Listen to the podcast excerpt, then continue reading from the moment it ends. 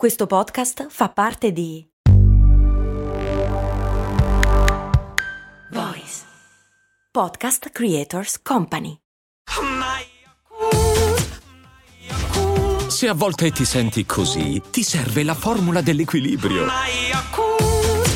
Yakult Balance, 20 miliardi di probiotici LCS più la vitamina D per ossa e muscoli. Perché si dice carta da parati e non da pareti? Per farci incazzare tutti? D'altra parte mica si dice armadio amaro o amero, si dice armadio a muro. Però dipende dal gusto, che se un armadio è veramente amaro, ma quello è un'altra cosa. Per la miseria, e allora...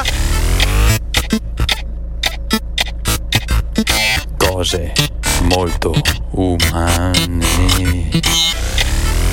Perché la carta da parati va sulle pareti, ma è un caso, cioè nel senso non viene da quella cosa lì. Parato viene dal verbo parare, che è un verbo latino che vuol dire sostanzialmente decorare, preparare, per cui è un po' come se fosse la traduzione di carta da decorazione, ok? E il fatto che ci assomigli è un puro caso. Ma che fastidiosissima coincidenza! Parare è la stessa origine dei paramenti, che di solito sono le decorazioni, poi ci sono per esempio i paramenti della chiesa, che è come si vestono i preti per far capire che sono preti. Non si chiamano divise, si chiamano paramenti. Anche i cavalli hanno i paramenti. Anche i caschi da motocross hanno il paramento, ma quello non è decorativo, è proprio per evitare che tu ti sfondi il mento sul manubrio quando cadi male. È un'altra origine. Questa era facilissima.